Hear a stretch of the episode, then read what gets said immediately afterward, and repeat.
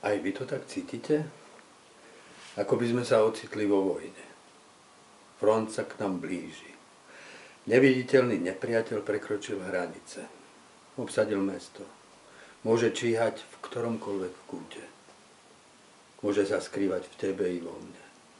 Svojim dýchom ťa môžem ohroziť. A ty môžeš ohroziť mňa. Ohrozenie medzi nás vnieslo rozdelenie a strach. Strach je na mieste. Bolo by dobre, keby sme sa zľakli o čosi skôr. Strach je signálnou sústavou. Upozorňuje nás na blížiace sa ohrozenie, aby nám pomohol pripraviť sa na obranu. Tí, čo ešte i dnes nebojacne podceňujú situáciu, skrývajú v sebe a zdá ešte hĺbší strach. Strach z pravdy. Boja sa pozrieť pravde do očí. Strach nám pomáha, kým nás informuje. Ak nás však ovládne, zbaví nás slobody. Detinsky zatvárame oči v klamnej predstave, že nebezpečenstvo, ktoré nevidíme, neexistuje. Alebo upadneme do paniky a v hysterii šírime chaos. Potrebujeme odvahu. Odvaha však nie je neprítomnosťou strachu. Odvaha je podstat, Odvaha je poctivým prijatím pravdy a statočným vykročením na nevyhnutné stretnutie s tým, čoho sa bojíme. Kde nájdeme sílu k odvahe? V láske nie strachu, píše Apoštol Ján. Ale dokonalá láska vyháňa strach. Srdce, do ktorého neprenikla láska, je celkom spútané strachom pudový strach oslepuje. Nevidí nič, iba starosť o seba zachovanie. Taký strach z nás môže urobiť nepriateľov. Mení nás na egomaniacké príšery. Láska nás od strachu oslobodzuje.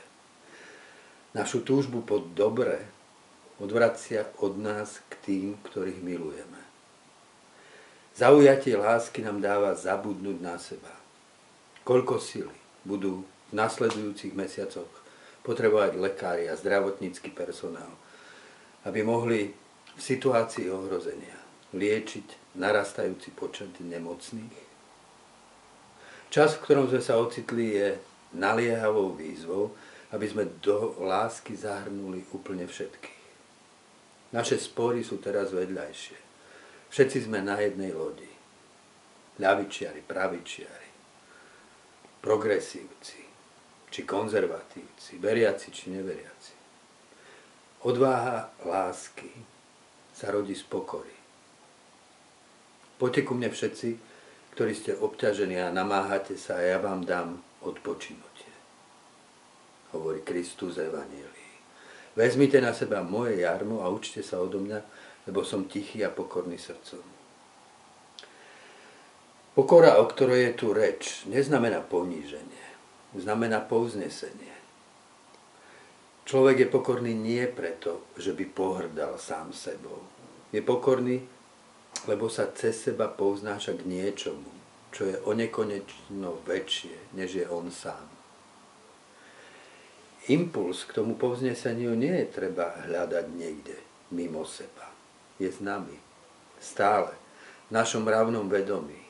Na horizonte svedomia ako absolútne hodnoty, ktoré zakladajú ľudskosť človeka. Pravda, sloboda, spravodlivosť. Človek uchvátený touto veľkosťou zabúda na seba a v tom seba zabudnutí nachádza odvahu. Na mne tu a teraz nezáleží. Záleží na tom, aby som pominutelný život naplnil zmyslom a stal sa nositeľom toho, čo pretrvá.